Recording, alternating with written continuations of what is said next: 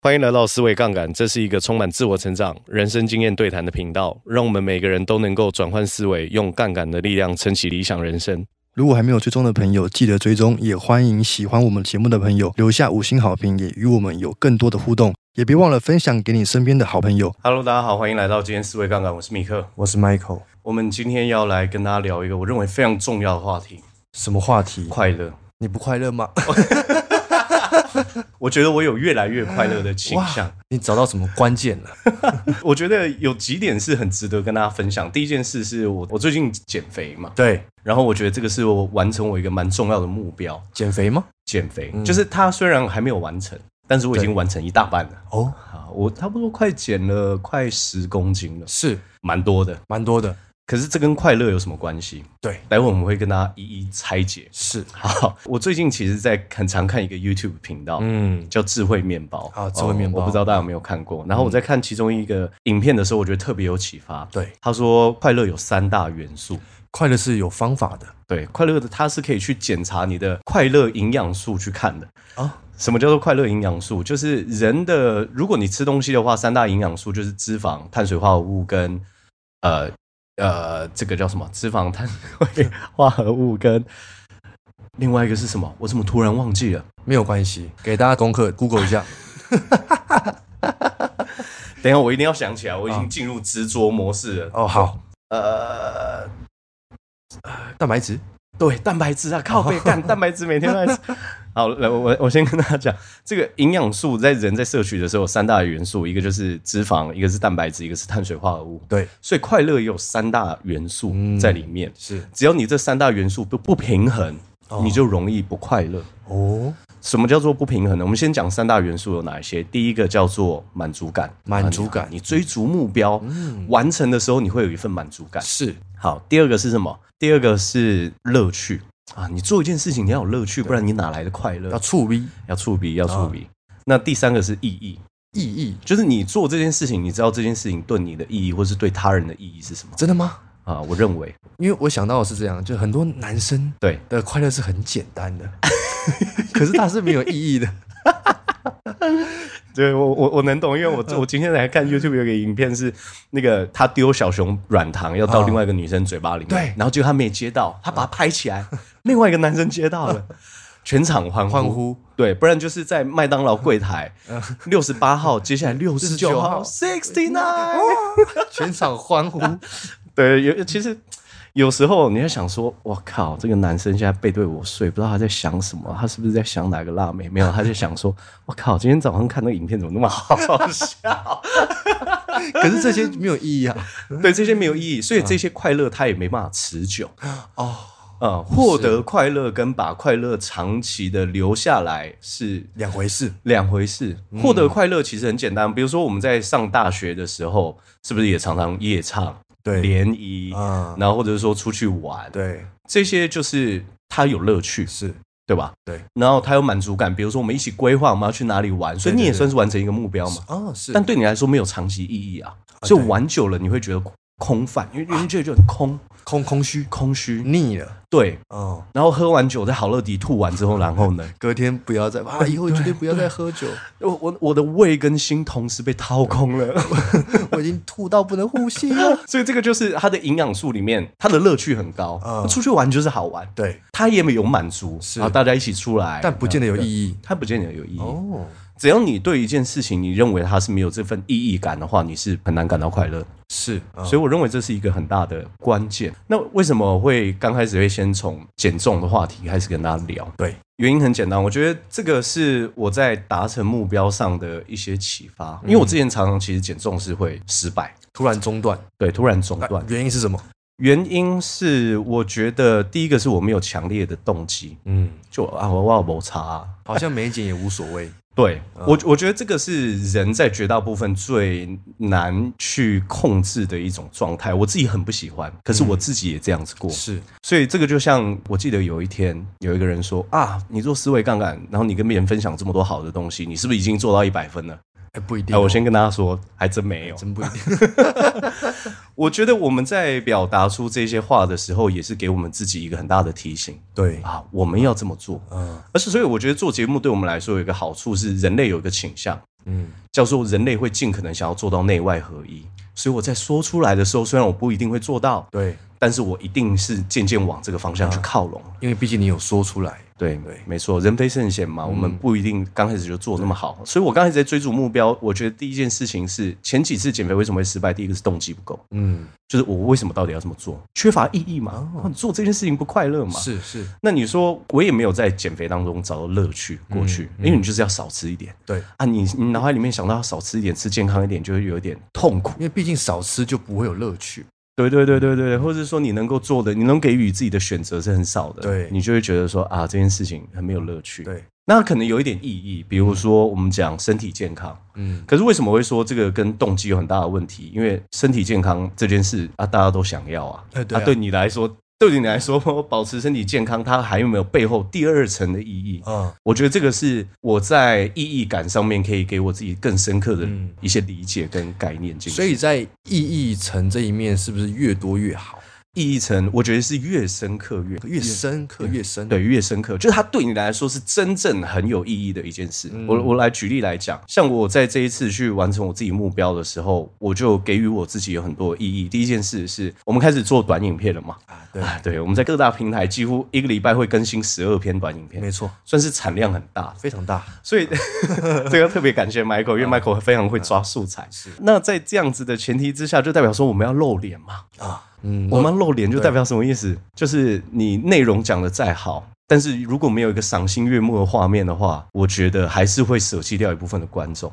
对啊，对，所以我就觉得把我自己保持好，也是在建立思维杠杆更大的受众的一个方式。这是意义，这很有意义，因为我很想要， 就是我我在自己在做这个节目的时候，我很有成就感，嗯，然后我就想要把它做得更好。对，当我想要把它做得更好的时候，我就会看哪一个面向我是可以做得更多的。是，所以，像我觉得把自己的健康管理好，本身就是一件很有价值的事，嗯而且它的意义有很多。就是当你身边的人看着你，你对你许下的承诺，你都可以一一兑现跟履行的时候，嗯他们也会想要成为你。嗯，我觉得人遇到另外一个人都会有两种想法，什么想法？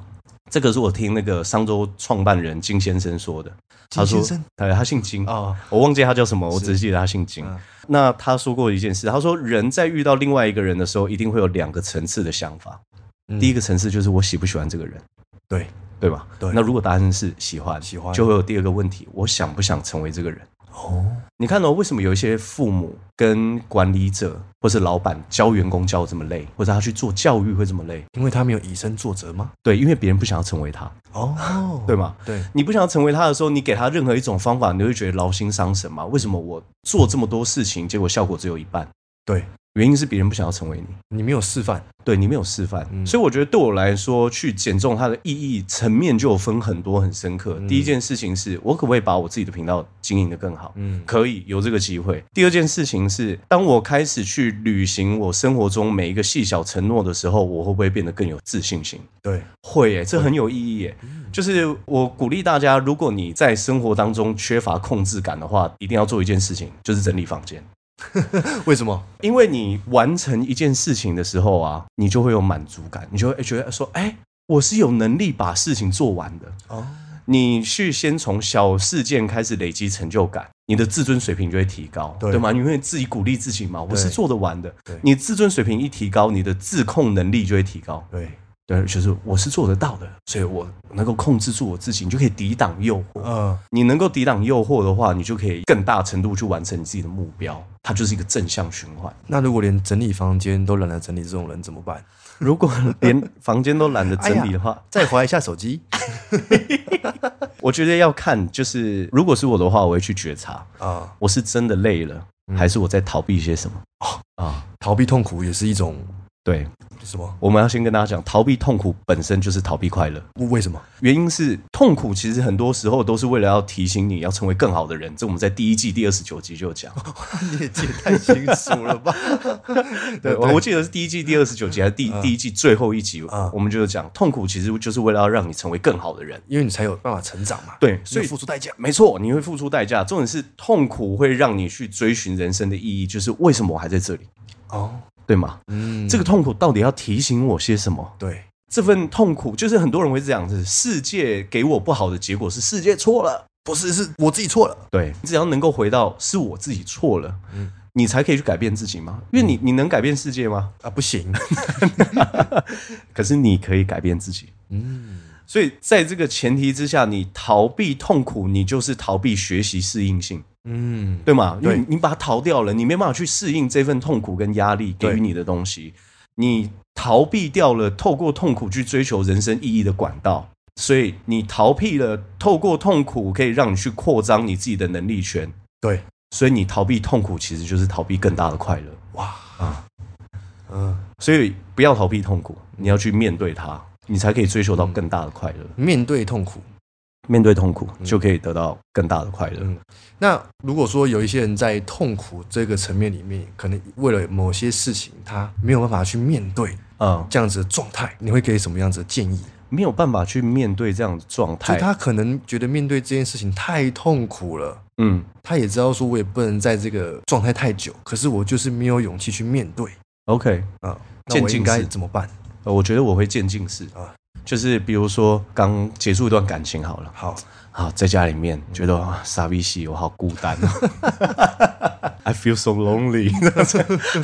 你可以去感受那份孤单，嗯，那你感受时，你不用整晚在那边感受，好来好好品味这个孤单，感受一下这份孤单到底对你的意义是什么？这份孤单从哪来的？嗯，是什么样子的生命经验让你在独处的时候，你会有这样子的孤单涌上心头？孤单也有意义哦。我觉得孤单就是你要去看，就是我自己认为是这样。是，我自己在孤单的时候，我其实就是会想从外面的外力去满足我自己内心的这种满足感。比对如说，我找朋友来，我就可以解，就是就可以逃避这份孤单。嗯，我觉得要去面对孤单，或是面对一些负向情绪的时候，我跟大家提醒一句我最近很喜欢的话，就是什么是自我？我是我自己的观察者。哦，什么意思什呢么？意思呢？你在面对孤单的时候，你用你是你的观察者去看这份孤单，这个意义就不同，就有点像是你在减重的时候，你是不是会肚子有点饿？会因，为你要热量赤字嘛。嗯，你是你的观察者的时候，你就会可以看这份痛苦对你来说的意义是什么，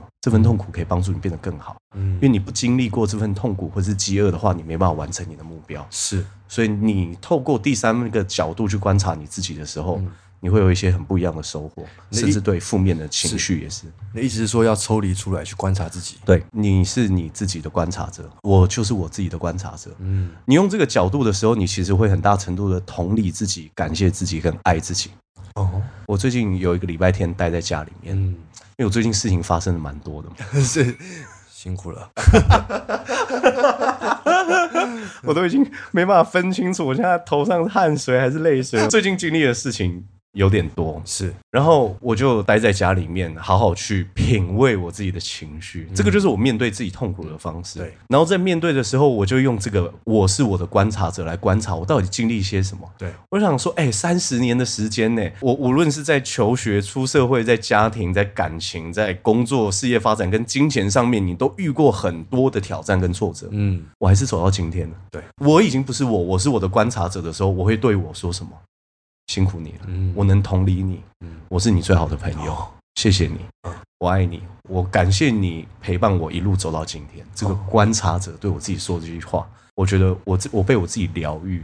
这可以说是在示范怎么爱自己。对，嗯没错，示范怎么样跟自己自我对话。对，然后也是从那一天开始，因为我刚搬家嘛，对从那一天开始，我觉得我更积极的去面对我自己生活中的所有目标，嗯无论是工作上，无论是体态上，无论是思维杠杆上面，是，我觉得跟自己对话完之后，从那刻开始，就是我想要告诉自己说，我想要去履行自己心中每一个对自己的承诺，我要兑现。嗯，啊、我觉得追逐目标最快乐的不一定是你达成目标之后的那一份喜悦，是而是你在追逐目标的每一刻的时候，你都可以很清楚知道每一分每一秒每一个细小决定都成就我成为更好的人。嗯，在追逐的过程也会是充实的。我觉得这是一个很重要的目标，叫做我希望我可以看见最好版本的自己。啊、对，这个超越跑车， 这个超越豪宅，哎、跑车还是很屌，买得起跑车啊对还也是是还是很屌很屌。但是我讲超越跑车是那种内在满足感，对是很恒长的，是它可以带来给你平静啊、的。你买一台新车，新车的味道就是一两个礼拜，就没了，因为你习惯 了。 对对对对，你习惯了，然后新车就是这样，落地会折价。是但你履行每一个承诺，那一份我看得起我自己，对，我以我自己为荣的那份满足感，对，那可不是一两个礼拜的事情，嗯，它可能是更长的，是它对你的人生的未来可以产生更深远的影响。，对，所以这个是一个很很重要的事。呃，所以快乐，因为我自己的感受是这样，因为如果说我追求快乐它是没有意义的话，我就会一直很快乐，突然又很失落，哎，我对现在怎么办？我要去哪里寻找快乐？嗯，可能我又做了某件事，买买东西，喝喝酒，去哪里玩，我又很快乐。啊我又突然哎啊！我我现在又要干嘛？我要怎么去寻找快乐？嗯所以平静是不是更重要？平静很重要。嗯像你刚刚讲的，就是我要不断去寻找快乐，其实有一个原因就是他没有满足感嘛，他要去设定一个长期或者是说更大的目标，对，他才会有那份满足感。那我要怎么在快乐跟平静里面去寻寻求这种平衡跟满足感？我觉得要去把这个快乐的逻辑，除了像我们刚刚讲到三大元素，嗯你要让你获得满足，有一个很重要的方式，是就是我们把它变成一个公式看，分子就是你所拥有的，我所拥有的对，分母就是你所想要的。嗯，你想要的越大，对你的满足感就会越小，对吗？因为你的欲望膨胀了，哦，然后你所拥有的越多，你当然就会越满足嘛。对，很多人以为追逐快乐是要无限大放大分子，我要拥有更多。我这台车买了，我还有下一台车；我这间豪宅买了，我还有下一间豪宅。嗯我已经是哪一个协会的理事长的时候，我还要再干另外一个协会的理事长。哦，他无止无尽的追逐，但事情不是这样的，事情不是这样，因为你看哦，我在追逐更大的目标，我有更大的拥有的时候，我是不是同时放大更大的欲望？啊，对，所以你会发现，你会陷入一个轮回，就是我永远都得到更多，但是我的满足感永远没有得到提升，嗯，你是不会平静。是所以像我自己，我觉得我帮自己植入了几个很重要的信念。第一件事情是，一切的安排都是最美好的安排。嗯，在这个前提之下，我用心追逐我的每一个目标，同时我告诉自己，每一种情景发生我都能接受。这个嗯就是期望值为零嘛，我认真去做，是我未来也有明确的想象画面。嗯但是如果最后的结果是零，嗯，那我也接受，就不会有得失心，不会有得失心。我觉得用正确的角度去看待生活，你的挫折感会降低很多，乐趣感会提升很多。所以你的意思是说要把欲望减少嘛？对这怎么做到？我我自己就是，比如说我去完成一件事情，嗯，我会尽可能把它设定期望值为零。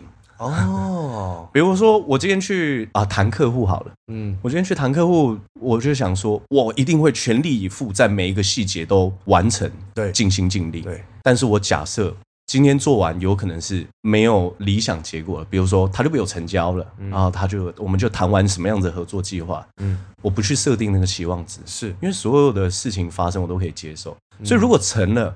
我每次都觉得说多捡到多好啊，但是这个就是我要完成的东西。但如果真的没有办法按照我的目标的方向去走，啊，那也没有关系啊，我可能也学到东西啊啦。比如说，我要跟大家讲，如果你是做生意的，如果你是做业务的，如果你是在做事业发展的，怎么样最大程度降低挫折感？就是你要相信，只要你有得到经验，也算是成功的一种，哦，你就可以很快乐的去面对你生命中的所有挫折。嗯，你你被拒绝了，而原因就是因为你口条差啊，是你你复盘了，就是这样。，是，我学到了，嗯，也很爽啊。那就是学到了那就是得到，那就是成功的一种表现。哦所以，当你可以认为每一种情境对你来说都是成功跟正向加分的时候，你的乐趣感就会高，你比较容易平静。所以你的意思是说，我设定目标要有个前提，对就是这个目标不管有没有达到，对我都没有得失心，对我都有学到东西，，对，这个更重要，对这个比完成目标更重要。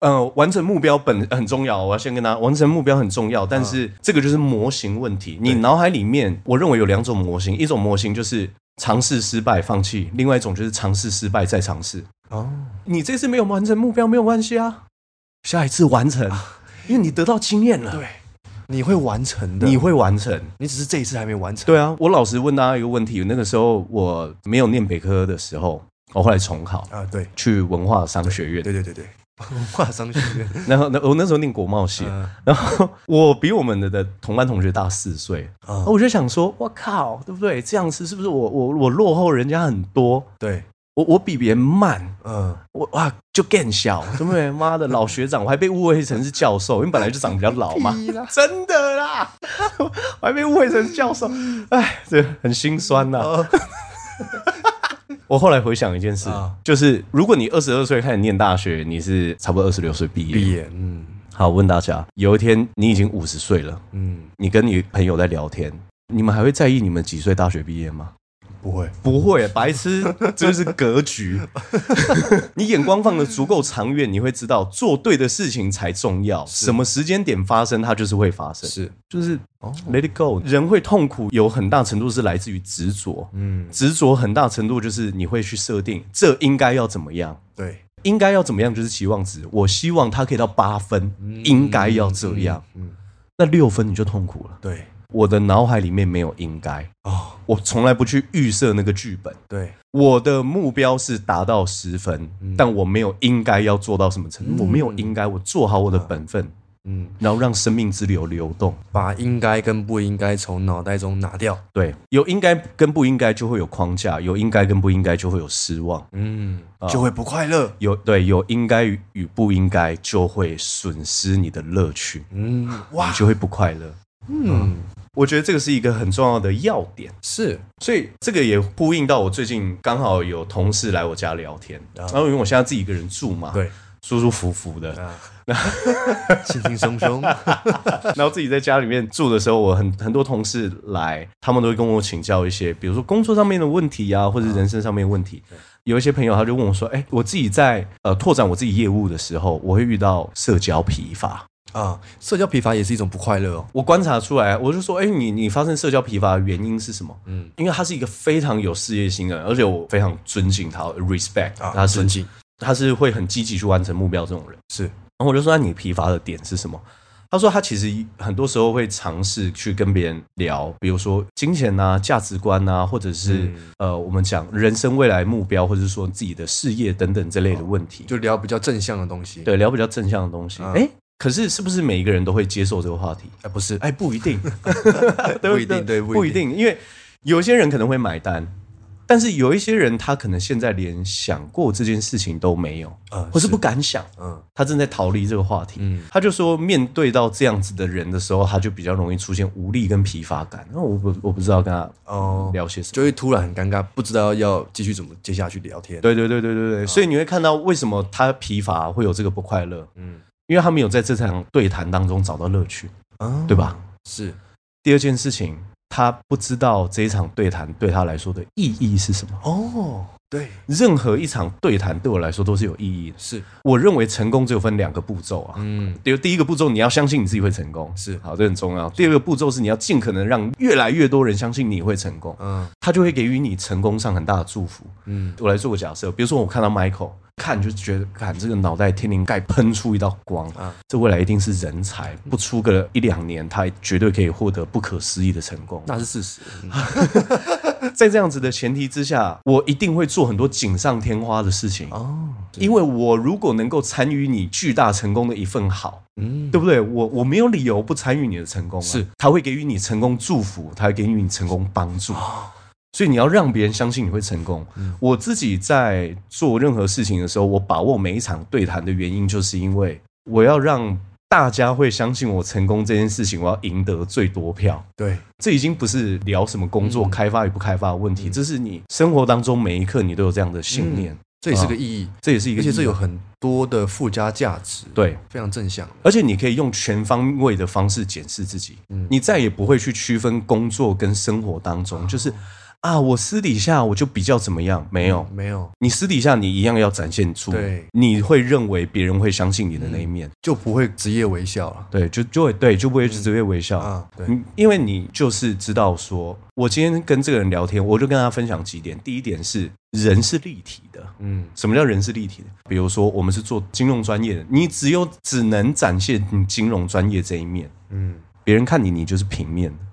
哦哦，因为你除了这个之外，你没有其他的面相、对，你会不会丧失一点温度？会，会。嗯，你会不会让别人跟你对谈的时候丧失了一点乐趣？啊会，，嗯，对吗？因为你可以跟他谈，比如说你可以跟他谈艰涩的金融，或者你可以跟他谈很很艰深的健康的观念啊、嗯比如说你是卖健康类的东西对，你只有这个面向，你真的可以吸引最大人人跟最大程度，大家会觉得你是一个很棒的人吗？不一定，不一定，比较难很难，嗯，就代表说你能够得到的票数相对而言是少的。哦，那、你得到票数是少的，是不是就不利于你的成功？是，所以我我就跟大家讲，第一件事情是，你要知道对谈的意义是，每一份对谈都是为了要让大家，包含你自己，更相信你是可以做得到，你是会成功的。那别人就会给予你这条路上祝福，甚至帮助，嗯，这很重要。所以这个意义很深刻、欸，是，第二件事情对我来说，一场深度的对谈，吃一场饭，有一个很重要的意义是，其实我不是那一种会跟人很高频率接触的人。嗯嗯，我我其实跟朋友接触频率不高，除了 Michael 以 外，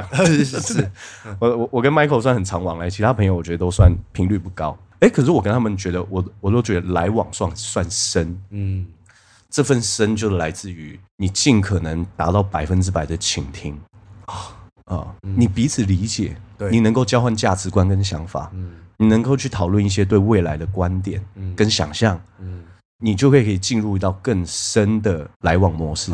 这样子更深层是，就算久久见一次面，你还是每一次的对聊天的呃话题都很有品质，没，错，那份连结感它就在了。对，啊、什么叫做了解一个人？因为频率其实会给你熟悉感，但是交往的深度不是频率可以换来的，嗯，对吗？如果交往的深度可以用频率来换的话，啊，你一个礼拜上班五天，你怎么跟你同事这么不 深？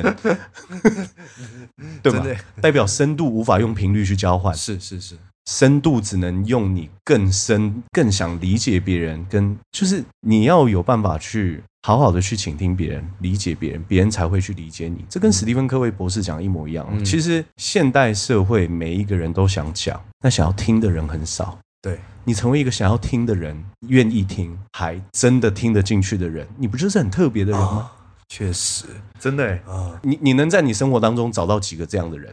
如果你找得到，你肯定也说这个人是特别的人。对，啊，他一定跟你很好，对啊，所以为什么要倾听？是原因就在这边。那你你知道啊，原来跟别人吃一场饭，我可以建立深刻的来往，我可以赢得大家的支持，我可以建立好友好关系，我未来每一刻都还是有跟他一起做生意的机会。，对，这很有意义啊。是这已经跟成交不成交没有关系了，这样子就会快乐，这样就会快乐，对不对嗯因为你有意义。有意义，而且你可以找到乐趣。我跟大家讲，我是怎么样在聊天当中找到乐 趣的，因为别人一定会讲一些你完全不了解的概念。 对，比如说我对呃，我有个好兄弟，他的朋友常常在展场工作啊，啊，我对 Sugar 的生态不熟悉嘛，对他跟我讲我不熟悉的东西，我是不是就可以问？是，我是不是只要问我就可以得到更多？对，我是不是得到更多我就有乐趣了？啊。聊天多好玩、啊！对啊，聊天很好玩。 像我的乐趣就是可以跟各式各样的人聊天，对就可以收集各式各样的呃思维模型，对还有啊状态，是就可以分门别类，是，什么样子的人大概会长什么样子，对然后就可以去预测、去验证，这就很好玩啊。对 啊，收集模型，这收集真的是模型，对啊， 那个就有点像是你那个大脑里面有一个那个神奇宝贝卡的图鉴，啊对对对对对对就是这种感觉。对，哦，原来这个人在这样的原生家庭背景成长，跟啊有这样的学经历的经验，他会成就他这样的想法。对，而且这些人可能都是类似的，对就可以跟神奇宝贝一样，它是火系的神奇 宝贝，水系的，风系呃的、雷系呃的土系的，对 对对，现在叫宝可梦，啊我步入年龄了，步入年龄所以我觉得这个就是找到乐趣的过程。是，嗯，所以我啊我我很建议大家好好去检视，嗯如果你现在真的觉得你不够快乐，嗯，那你要去看你到底有没有一个明确的目标要去完成。对，这个目标会不会让你感到振奋？嗯好，设定目标其实大家很容易忽略一件事情，就是他对目标不振奋。嗯，呃，正确的目标会为你带来振奋的感觉跟更强的行动力。对，错误的目标会为你带来很多杂音跟行动上的阻碍。还有疲乏感对，比如说你原本今年年收是一百，可是你马上要挑战一亿，啊，对，呃，这种呃，这个很重要。设定目标，你不能设一个超级 大的，对大到你都不相 信。你一定是要设一个就是离你有一点近，好像可以做到，但我好像要努力一下那对一种，对对对对对对对，才会有点没振错奋的感觉。没错没错啊。所以你去设定这些目标的时候，你的目标能不能为你带来振奋感？是好，这个很重要。然后你能不能在你每一个行动跟身口意当中都发现意义？嗯啊，我这么做是有意义的，对，这个很重要，对去找到意义。就你可以渐进式又环环相扣对，啊。其实我一一直以来都觉得我是一个蛮快乐的人。呃你你是 我觉得有一个很重要的原因是我很喜欢在我每一件做的事情上面找乐趣，嗯，我就觉得好玩。对你觉得好玩，你就想要继续；对你觉得好玩到一定的程度的时候，你会分不清楚你到底在工作还是在玩。啊，我完全无法区分、欸。这是一个很好的展现。 对啊，就是我我们我们今天在录 podcast，我们把我们过去想到、激发到我们觉得最值得跟大家分享的东西，跟大家分享，嗯它到底是工作还是玩？都它的有乐趣值已经高到嗯你无法区分了，所以我觉得这就是一个很棒的事对情，而且还有意义嘛，还有重点意义还有意义。你所以你就可以把这份快乐留住。对，而且这份意义是什么？比如说像我们录 podcast，为什么我可以得到快乐？呃，我先跟大家讲，因为我爱之语是肯定的言语嘛呃对啊，所以只要每一次听众写那个回馈讯息给我的时候，我就觉得啊被爱了，我被爱了，这 样子哇！我做这个节目实在太有意义， 我我很好满足、啊是所以这个就是有意义的。你看到你在说些什么的时候，有些人的人生得到正向的改变，嗯他学到技能了，他得到启发了，嗯他能够开始内省了，对，很有意义。很有意义。那有没有乐趣？有有乐趣。比如说，我跟 Michael 刚开始的时候，我们是用那个 MacBook Pro 录的，对，来换器材，我们研究我们怎么怎么样剪辑，我们怎么样制作短影片现，在有架摄影机，对不对？对，乐趣，乐趣啊，wholesome。欧森，对不对？对那我们来讲一下满足感。嗯比如说，我们会定目标，我们每个礼拜更新十二个影片，这个就是目标。哎，我们完成目标。嗯我们觉得说，哎，过去的影片形态太单一，我们在设定目标，我们要多元化的啊短影片呈现，对完成目标，啊这份满足感就会不断出现而。且是可以做得到的哦。对，这是可以做得到。啊所以，我们在合作这个 podcast 上面，我们就可以得到一份很大的快乐。嗯，这也是我们为大家展示出来的，你对得到快乐的方法。 对，看我们的影片多欢乐啊！哎，这是真的、 对对啊，哦，而且我我不知道那个时间够不够剪进去，但是我要跟大家分享，我最近听到一个设定目标的方式，我觉得超级棒的。哦，什么？而我有一个好兄弟叫 Wilson， 啊，是，然后他跟他的伴侣他们在设定目标的时候，我觉得用了一个超酷的方式，是如果他们完成目标的百分之百，他就可以得到一点；哦那如果完成目标的百分之多少，他就可以得到两点。点数要干嘛？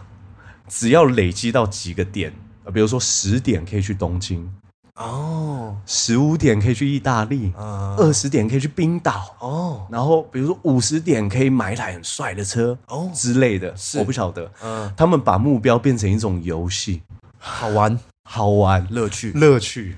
你要在生活中各个面向去寻找乐趣，听起来就很有意义。对， 听起来很有意义，真的。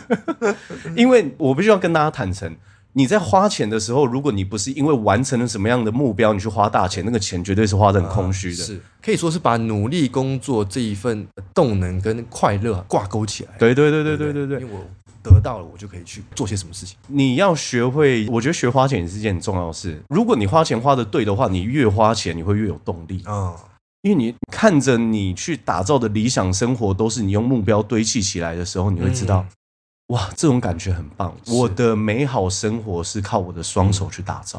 而且这是个不断的设定目标、达到目标过程，对，就可以越设越大的目标。没错。嗯好，所以你人生的结果是由你每一个目标累积而成的。你要重视目标，嗯重视你设定目标之后对你许下的每一个承诺，对，履行它。而且这目标里面每一个环节都要让你快乐。没错，嗯好，所以最后祝福我们的听众，你们都可以在这个快乐的三元素里面找到好的平衡，对，那不止找到快乐，也找到你们内心中的平静。嗯，好，好，谢谢大家，大家拜拜拜。拜。